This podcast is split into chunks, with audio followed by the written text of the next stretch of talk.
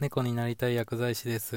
6回目の配信を始めていきます。よろしくお願いいたします。えっ、ー、と、今日なんですけども、コロナウイルスと PCR 検査について少しお話したいと思います。で、もう、えっ、ー、と、散々、あの、いろんなメディアも取り上げたりだとか、えー、報道もされているので、まあ、今更っていう感じもあるんですけど、コロナウイルスが流行し始めた時に、ある一部の方とか、まあ、PCR 検査どんどんやった方がいいんじゃないかっていうことを言ってたんですよね。で、確か楽天だったと思うんですけど、そこが、あのあ、ソフトバンクですかね、先に。えっ、ー、と、PCR 検査を、あのいっぱいできるように、まあ、患者さんというか、まあ、一般の人が、まあ、自分で検体を採取して、まあ、それを送ってもらって検査するようなシステムをやろうとしたり、まあ、楽天は実際やったりとかっていうので、まあ、医療関係者からあの抗議されてたと思うんですけどで実際そのサービスもなくなったっていう経緯があったと思うんですけど、えっと、これなんでかっていうとそもそもあの検査って100%当たるもんじゃないんですよね。ここが多分、あの認識の違いだと思うんですけどで医療従事者はそれを知ってる人が多いので、まあ、全員じゃないですけどなのでバンバン検査やってもあんまり意味がないっていうようなことを分かってるんですよね。で、じゃあその100%じゃないってどういうことかっていうと、検査には、まあ、えっと、例えばコロナにかかってたら、えー、陽性。で、かかってなかったら陰性じゃないですか。普通に考えたら。なんですけど、ここに問題があって、まあ、検査、えー、精度は、えー、100%じゃないので、間違うことがあるんですよね。なので、えー、陽性って出たんだけど、実は陰性だった。えー、要はコロナにかかってなかったってパターンがあるんですね。これを、まあ、偽陽性って言って、まあ、反対に、あの陰性検査で陰性って出たんだけど実はコロナウイルスに感染しててその後症状が出たって場合これを偽陰性って言うんですけど、えー、そういったような、まあ、誤りがあるんですよね。で今回のコロナの場合ってじゃあ、えーと、検査しない方がいいかえー、した方がいいのかみたいなこう日的なというか二項対立みたいなことになってしまうと問題でなんでかっていうと判断できないんですよね。いいのか悪いのかっていうとこその文脈で変わってくるので、まあ、検査なぜするかっていうと、まあ、その後の治療方針を決定したりだとかっていうためなんですよねまずやるのってあとは、えー、次の診断、えー、診断するための次の検査をする場合とかに確定診断できない時にやるっていうようなものなんですよね。つまり医師もコロナウイルスにかかったかどうか、あ五分五分だな、どうしよっかな、みたいな時に、まあ五分五分以下、五分五分、そうですね、五分五分ぐらいですかね。時にやるっていうものなんですよ、通常。で、えっ、ー、と、まあ自分が思ってたのと同じだったら、まあ、そうしようっていう風にもなるかもしれないですし、違った時には、うん、これ本当に違うのかなとか、まあいろいろ結局悩むんですよね。この検査結果ってどうなんだろうみたいなっていうようなことで、えー、まあ本当にやった方がいいのかどうかっていうのは実は微妙なところなんですよね。で、えー、一番勘違いされてるのは、えー、そのコロナウイルスに感染したかどうかっていうのを検査キットが検査キットの結果で決めるっていう思われてる方が大半だと思うんですけど、え、実はそうじゃなくて、えっと、診断っていうのはそもそもあの法律で医師法っていうので法律で決まってるんですけど、えー、病気とかの診断っていうのは医師しかできないんですね。これ日本では。もう法律で決まってるので、それ以外の人が勝手にあの検査を受けて、あ自分この病気だわとか、あなたはこの病気ですみたいなのを医師免許がない状態でやってしまうと、これはもう法律違反ということで、え罰金だったり、あの禁錮刑だったりっていうのがありえます。ちょっと話脱線してしまったんですけど、まあそういったことで、あのそもそも診断っていうのは医師がやるよってことですよね。で、えーと、迷った時とかに、迷った時とか、えー、次の検査どうしようかなとかっていう時に検査をやるっていうことです。で、あとは検査には、えー、偽陰性と偽陽性っていうのがあって、えー、100%、えー、陽性陰性を判断できるものではないってことです。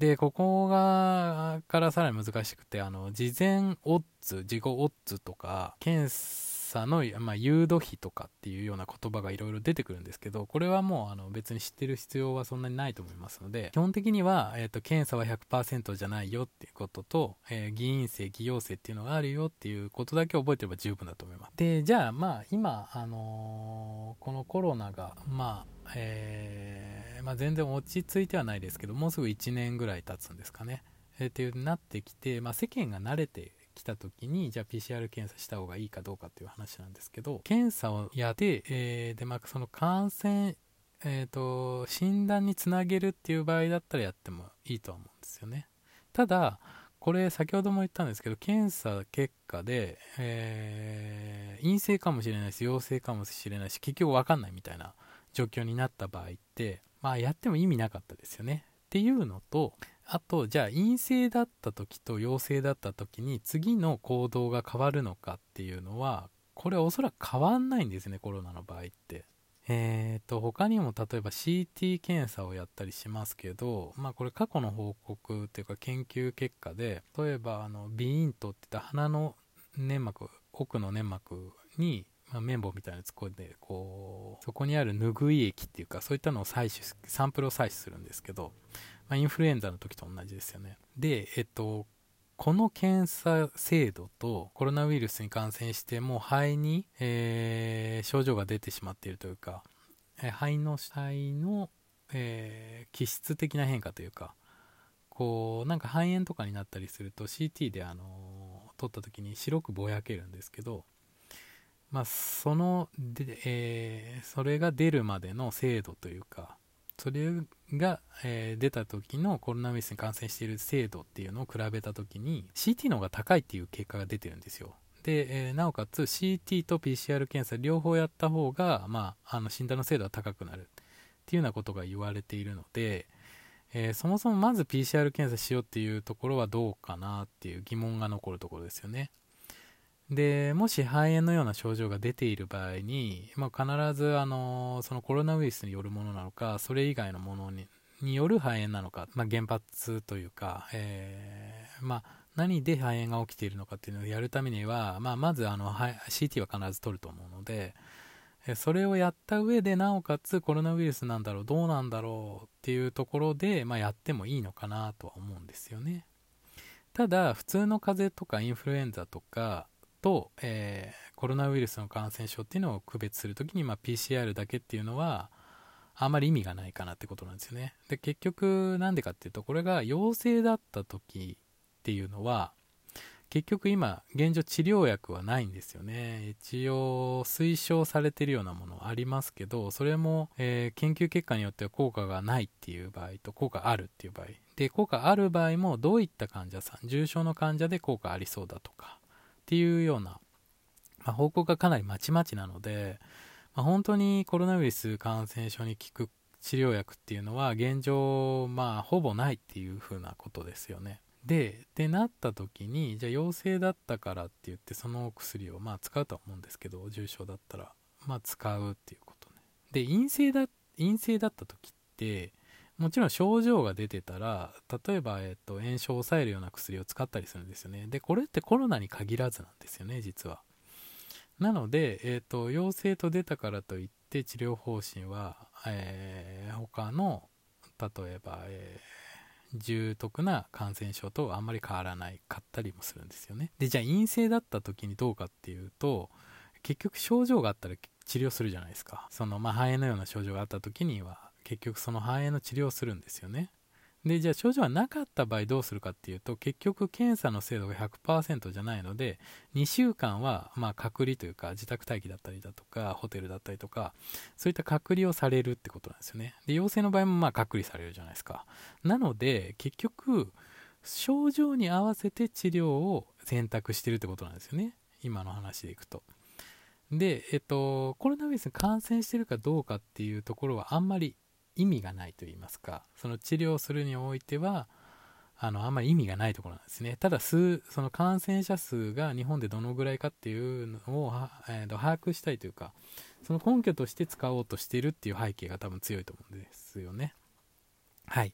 ていうようなことで、ちょっと長くなりましたけど、あの、そういうことです。はい、PCR 検査を本当に必要な人は誰なのかっていうところをきちんと見極めてやった方が、えー、資源の無駄にならないですよねってことです。で、結局その医療費とかって国民の税金からも一部払ってるわけじゃないですか。なので、えっと、むやみやたるとやって、自分たちの税金がそこだけに、まあ、無駄かもしれないことに使われるっていうのはどうかなっていうのがまずあります。はい。ということで、えー、今日はコロナウイルス感染症と PCR 検査との関係について、えー、お話ししました。はい。えー、よくわかんなかったよとか、いや、そんな言ってること本当に正しいのかよって思われる方もいるかもしれません。はい。その場合はコメントください。以上です。ありがとうございました。失礼します。